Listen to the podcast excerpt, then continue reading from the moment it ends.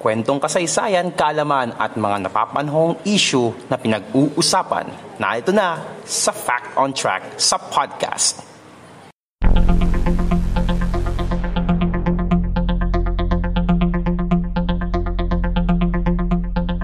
Fact on Track sa podcast.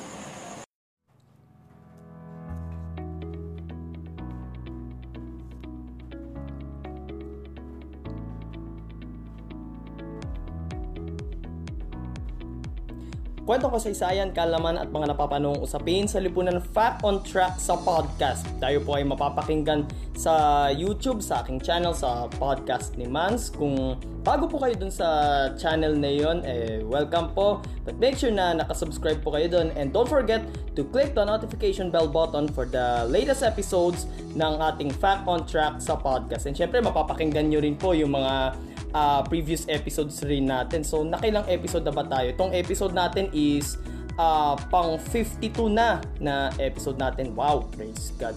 And syempre, uh, meron na rin tayong bagong Facebook page na ilalike. So, hanapin nyo lamang po podcast ni Mans and i-click nyo lamang po ang like button. And syempre, kung magugustuhan nyo rin po yung episode na rin natin ngayon, eh, uh, don't forget to click the like button and kung gusto nyo po, eh, pwede rin po kayong mag-comment sa ibaba. Okay? Pero ang pinaka-importante dyan, huwag na huwag nyo kakalimutan, mag-subscribe at i-click ang notification bell button. And syempre, hindi lang naman tayo sa YouTube papapakinggan eh. Mapapakinggan din naman tayo sa Spotify at sa Anchor app. Kung wala pa po kayong Anchor app, hanapin nyo naman po ito sa Google Play Store at sa Apple App Store. Available po doon ang Anchor app.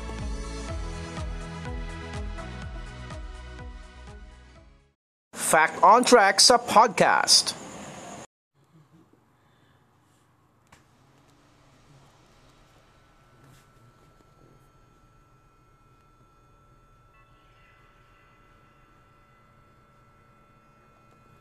Ikadalawamput isa ng Setyembre taong 1972, sa bisa ng Proclamation No. 1081, isinailalim ni dating Pangulong Ferdinand Marcos ang buong Pilipinas sa batas militar o martial law Layo nitong labanan ng papalakas na komunismo na pinangungunahan ng Communist Party of the Philippines o CPP at ng rebeldeng grupong New People's Army o NPA na siyang pinakamalaking banta sa seguridad ng bansa. Ang pagdedeklara ng martial law ay bunsod rin ng mga sunod-sunod na mga kilos protesta at aktivismo. Sinuspindi rin ang pribilehiyo ng writ of habeas corpus o ang pag-aresto ng walang mandamiento at hinuli rin ang mga pinaghinalaang kalaban ng gobyerno. Ayon sa datos ng human rights group na Amnesty International, 107,240 ang kabuang bilang ng mga naging biktima ng paglabag sa karapatang pantao noong martial law, kung saan 70,000 dito ang inaresto at karamihan ay walang mandamiento de arresto o arrest warrant. 34,000 dito ang biktima ng pangtotorture at nasa 3,240 naman ang bilang ng mga pinatay ng mga pulis at sundalo. Karamihan sa mga ito ay naiulat noon na nawawala at hanggang ngayon ay hindi pa rin natatagpuan. So, ang tawag nga doon is, ang tawag sa kanila is desaparecidos or sa English ay disappearance. Marami ring mga kumpanya ng mga pahayagan, radyo at telebisyon ang ipinasara ng pamahalaan. Sa panahon ng kanyang administrasyon, Tinatayang aabot ng hanggang 10 bilyong dolyar ang ninakaw ng First Family habang ang base sa ruling ng Korte Suprema noong Hulyo ng taong 2003 nasa 683 million dollars na assets ng First Family sa mga Swiss banks ang idineklarang ill-gotten ill-gotten wealth o kanilang mga ninakaw mula sa kaban ng bayan.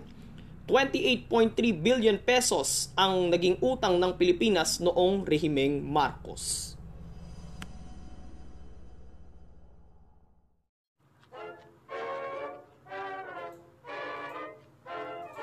Sa kabilang banda naman, meron daw mga mabubuting naidulot ang pag-iral ng martial law. Sa panahon daw na ito, naging disiplinado ang mga mamamayan. Ang mga bilihin ay hindi raw nagmahal. Maraming mga naging programa ang Administrasyong Marcos para sa mga magsasaka at sa pagkain. Marami ring mga itinayong infrastruktura sa panahon na yun gaya ng San Juanico Bridge sa pagitan ng Samar at Leyte, mga institusyong pangkalusugan gaya ng East Avenue Medical Center, Philippine Heart Center, Lung Center of the Philippines, Philippine Children's Medical Center at National Kidney and Transplant Institute at mga gusaling nagpapalinang sa kulturang Pilipino gaya ng Cultural Center of the Philippines at Coconut Palace. Sinasabi ng ibang Pilipinong sumusuporta kay dating Pangulong Marcos na ang panahon daw ng martial law ay ang golden age daw ng, martial, ng bansang Pilipinas. Inilis ng martial law noong January 17, 1981 kasabay ng pagdating ng nooy si Pope John Paul II dito sa Pilipinas.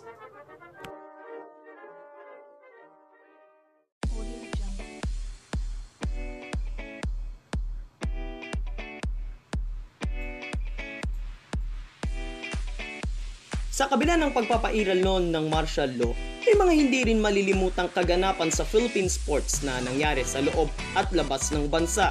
Itong mga pangyayaring nagbigay ng liwanag sa gitna ng kadilimang dinulot ng batas militar. Kaya naman para sa ating monthly series dito sa Fact on Track sa podcast na pinamagatan nating P2P, Palakasang Pinoy, ang pag-uusapan natin ngayon ay ang mga kaganapan sa Philippine sports na nangyari noong martial law. Ang range pala niya, nakalimutan ko sabihin, ang range ng uh, pag-uusapan natin is from September 21, 1972 up to January 17, 1981. So, dun lang sa mga dates na yon yung saklaw ng ating topic ngayong araw mga kapodcast.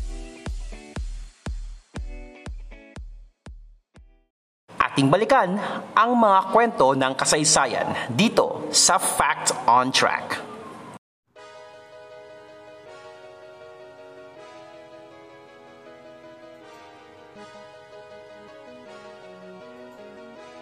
Naalala ko kaya uh, pag-usapan natin tong uh, topic na to kasi nung lunes kasi uh, sinelebrate kasi yung 48th anniversary ng declaration ng ng martial law. So syempre, uh, lahat ng mga uh, naging biktima ng martial law noon as well as yung mga ano, yung mga human rights activists ay uh, sinariwan nila yung mga madidilim na parts ng ng pangyayari na yon sa kasaysayan ng Pilipinas. Kaya uh, masasabi ko rin na hindi talaga yun makakalimutan kasi parang uh, malaking dagok din ito sa uh, sa kasaysayan ng Pilipinas eh. So talagang sobrang sakit nito.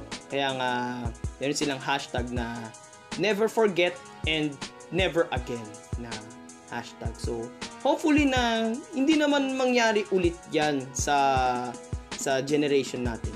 Okay? So wala lang, na nabanggit ko lang naman.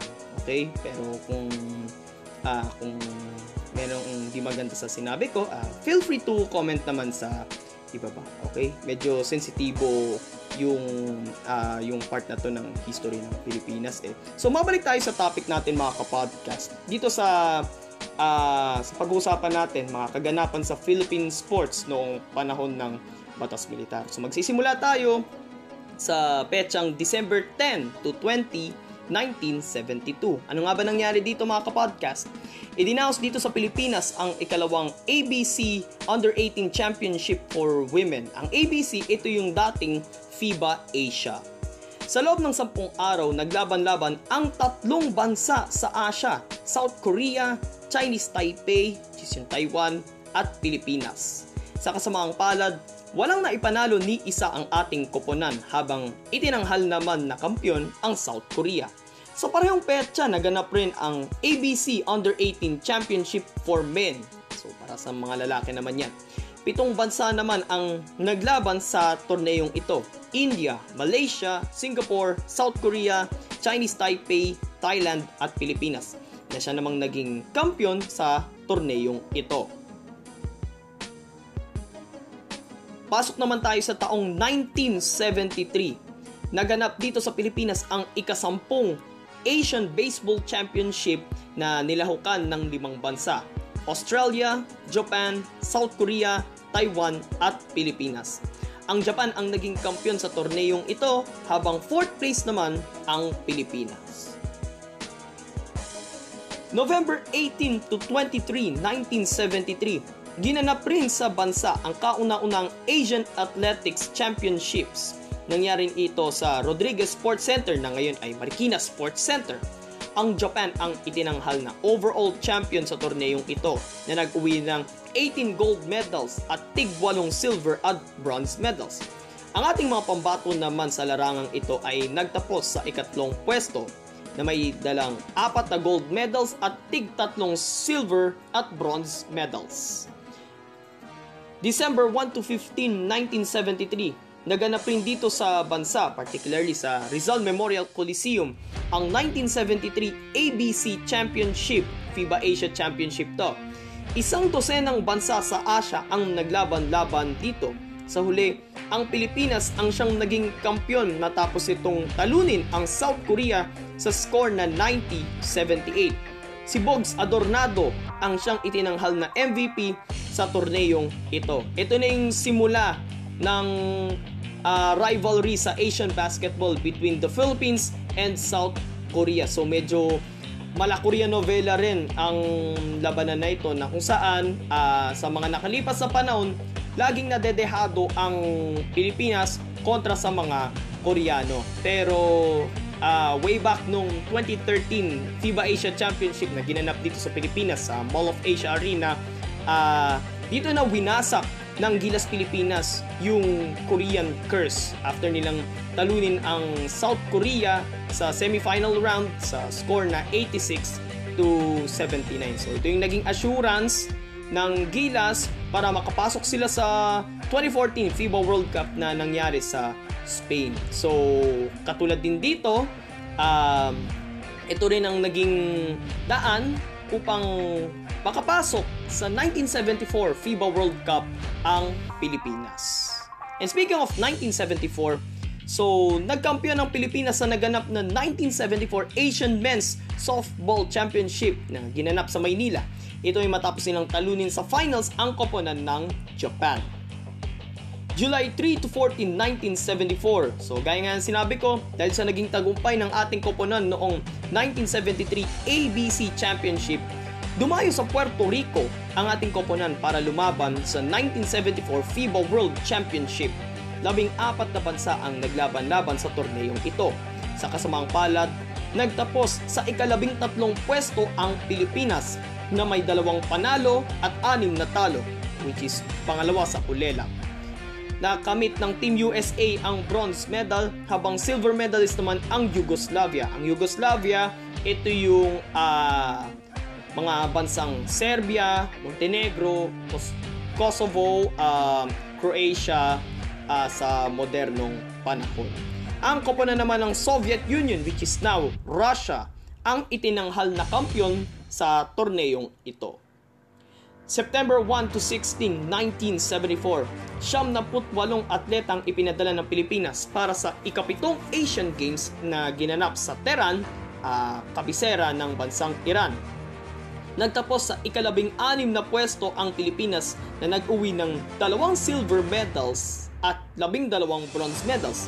Subalit wala namang naiuwi na gintong medalya ang Japan ang itinanghal na overall champion na nag-uwi ng 75 gold medals, 49 silver medals at 51 bronze medals. Ang sanding na ito ng Pilipinas ang siyang naging worst performance para sa ating bansa sa kasaysayan ng Asian Games. September 21 to 21, 29, 1974 September 21 to 29, 1974, ginanap dito sa Pilipinas ang 1974 Men's World Weightlifting Championship Isang daan at apat at tatlong kalahok mula sa 30 bansa ang naglaban-laban sa torneyong ito. Ang Soviet Union ang siyang naging overall champion dito na may labing tatlong gold medals, limang silver medals at apat na bronze medals.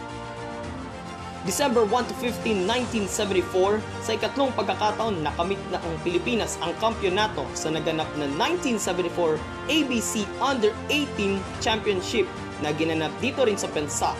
Tinalo ng ating koponan ang South Korea sa score na 89 to 79.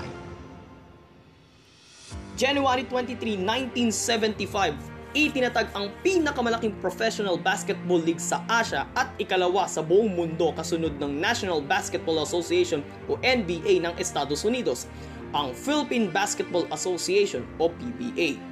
Una itong nilahukan ng siyam na koponan, ang 7-Up, Concepcion Carrier, Crispa, Mariwasa Noritake, Presto Ice Cream, Royal True Orange, Tanduay, Toyota at Utex. Si Leo Prieto na naging head coach ng ating koponan noong 1956 Melbourne Olympics ang siyang kauna-unahang commissioner ng liga which is ngayon pang sampung commissioner na ngayon ay si Willie Marshall. Ang kauna-unahang laro nito ay ginanap sa Araneta Coliseum noong April 9 ng parehong taon kung saan naglaban ang Mariwasa Noritake Porcelain Makers at Concepcion Carrier Weather Makers ang 5'10 guard at naging bahagi ng 1972 Under-18 team ng Pilipinas na si Gregorio Joy Dionisio ang siyang unang nakakuha ng field goal sa kasaysayan ng liga. Dagdag na trivia yan mga kapodcast.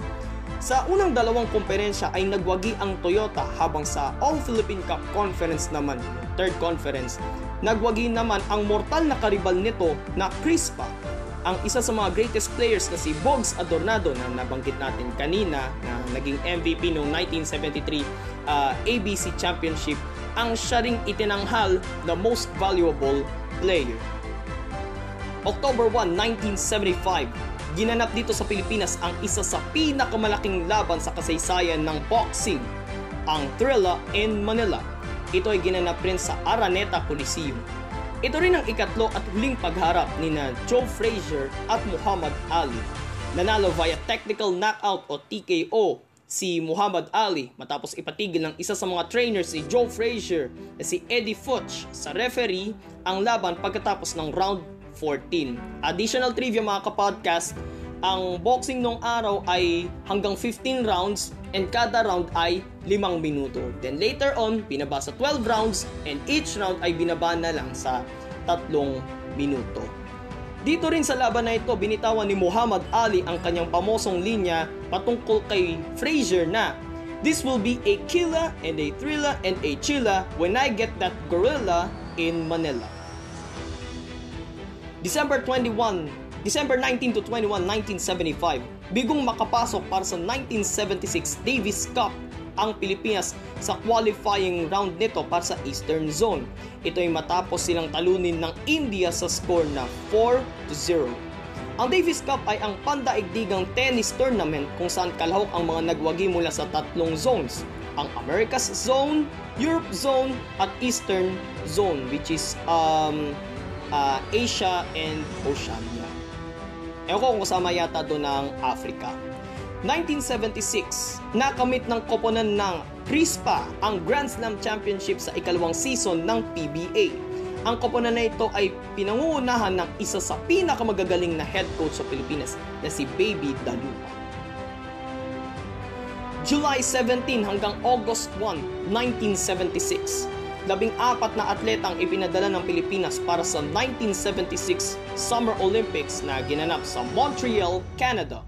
Subalit walang naiuwi ni isang medalya ang ating mga pambato. Ang Soviet Union ang overall champion sa pandaigdigang torneyong ito na may 49 gold medals, 41 silver medals at 35 bronze medals. Taong 1977 nang nakamit ng Adamson Soaring Falcons ang una't huling titulo nito sa UAAP Season 40. Uh, later on kasi uh, uh, after nitong uh, finals, ang pinakamataas na nararating ng Adamson which is, correct me if I'm wrong ah, Final 4. Okay? Ang pinakahuling Final 4 appearance sila ay noong season 81 noong 2018 which is uh, nakalaban nila ang UP Fighting Maroons na unfortunately natalo sila ng dalawang beses kasi ang Adamson noon ay merong twice to beat advantage. So, talunin lang nila ang UP final sa sila pero tinalo sila dalawang beses ng UP. April 17, 1977, nauwi sa Rumble ang laro sa pagitan ng Toyota at Crispa sa PBA. Dalawang araw nakalipas, inimbitahan ang mga players ng dalawang koponan ni Metrocom Chief Prospero Olivas sa Fort Bonifacio para sa interrogation at doon ay ikinulong sila ng isang gabi lang. Kinabukasan ay nakalaya rin ang mga players at walang isinampang kaso laban sa kanila. So, first ever namin nangyaring ganito sa PBA. Kinulong dahil nag-away on the court. Buti walang nang, wala nang nangyayaring ganito uh, sa generation to. Wala nang nakukulong dahil doon. Dahil nag-away lang sa sa court. E di sana uh, yung nangyari sa pagitan ng Australia at ng Gilas Pilipinas noong 2018, di sana nakulong na yung ibang yung mga players na sangkot doon. November 19 to 26, 1977, sumali ang Pilipinas sa ikasyam na Southeast Asian Games na ginanap sa Kuala Lumpur, Malaysia.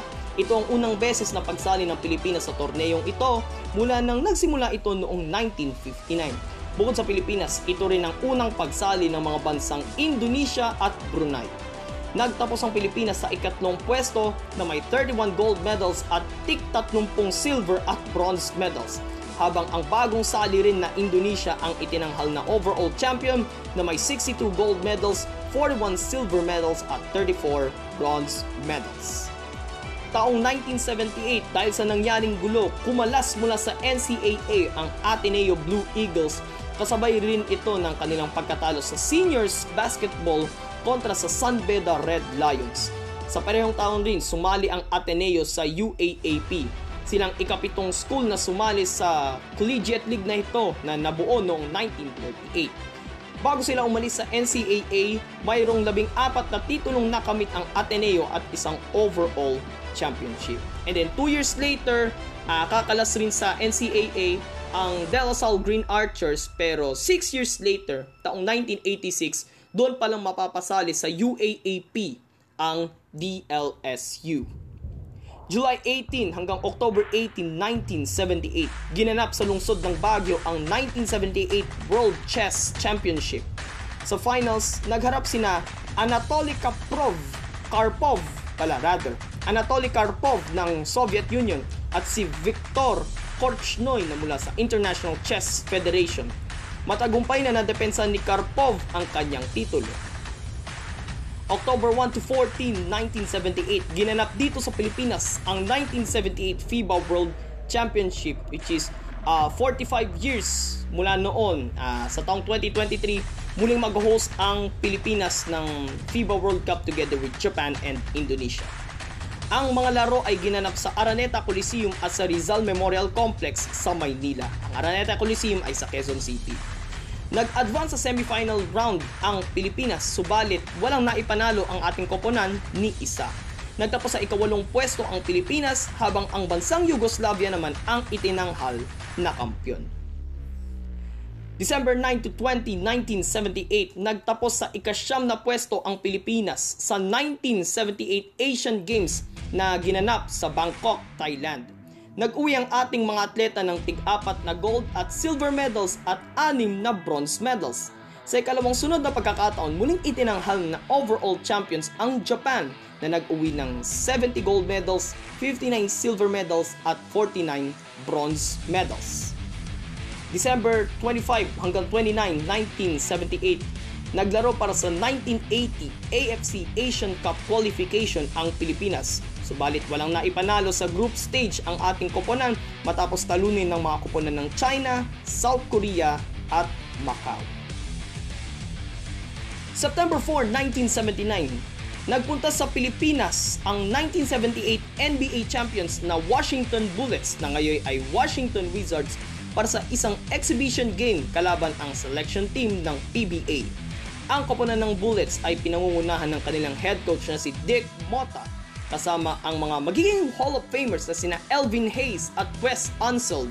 Kasama rin sa lineup ng Bullets na sina Greg Ballard, Roger Figley, Dave Corzin at si Kevin Porter na magiging import ng koponan ng Toyota sa PBA. Ang PBA selection team naman ay binubuo naman nina Yoyong Martires, Rudolph Kutch, Rene Canent, Jesse Suliano, Bing Del Rosario, at mga greatest players na sina Manny Paner, Lim Engbeng, Atoy Ko at Ramon Fernandez. Kasama nila ang limang imports sa sina Dean Tolson, Larry McNeil, Glenn McDonald, Larry Pounds at Cyrus Mann.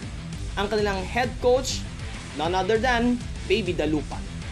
Ang kanilang exhibition match ay ginanap sa Araneta Coliseum. Sa kanilang pagharap, tinalo ng Bullets ang mga players ng PBA sa score na 133 to 123.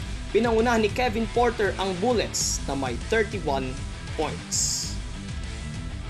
September 21 hanggang 30, 1979, nagtapos sa ikaapat na pwesto ang Pilipinas sa 1979 Southeast Asian Games na ginanap sa Jakarta, Indonesia naguyang ating mga pambato ng 24 gold medals, 31 silver medals at 38 bronze medals.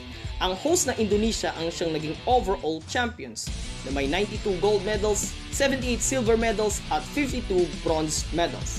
Kapwa pangalawang beses na ng pagsali sa Southeast Asian Games ang Pilipinas at Indonesia. Panghuli taong 1980, kasama ng 65 pang mga bansa hindi rin sumali ang Pilipinas sa 1980 Summer Olympics na ginanap sa Moscow, ang kapitolyo ng Soviet Union. Isa kasi ang Pilipinas sa 66 na mga bansang nag-boycott sa torneyong ito kaya 80 bansa lang ang sumali dito. Ang pag-boycott ay pinangunahan ng Estados Unidos bilang pagkondena sa pananakop ng Soviet Union sa bansang Afghanistan noong 1979.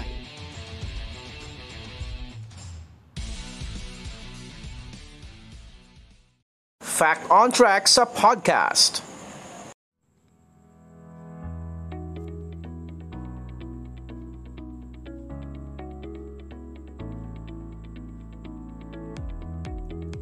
At yan po mga kapodcast ang ating napakahabang discussion, napakahabang episode tungkol sa mga kaganapan sa Philippine sports sa kasagsagan ng pagpapairal ng martial law. Uh, bahagi po yan ng ating monthly series dito sa Fact on Track sa podcast na pinamagatan nating P2P Palakasang Pinoy. Abangan nyo po bukas ang ating first episode ng bago nating podcast show, ang GPS Podcast. 4.30pm po yan. Dito pa rin po sa YouTube. At uh, pag-uusapan natin dito ang kwento ng pinagmulan, kwento ng kasaysayan ng bawat kalye, lungsod, bayan at lalawigan dito sa Pilipinas. Abangan nyo po bukas ang literal na kwentong bayan, ang GPS Podcast. Dito pa rin po yan sa YouTube. Kung nagustuhan nyo po ang episode natin mga kapodcast, like, comment, share, and subscribe, and click the notification bell button.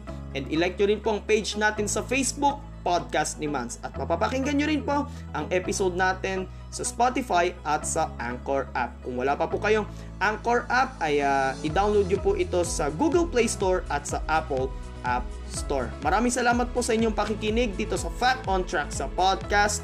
Ito po si Mans. God bless everyone. God bless the Philippines. Purihin po ang Panginoon. Stay safe everyone. Stay at home.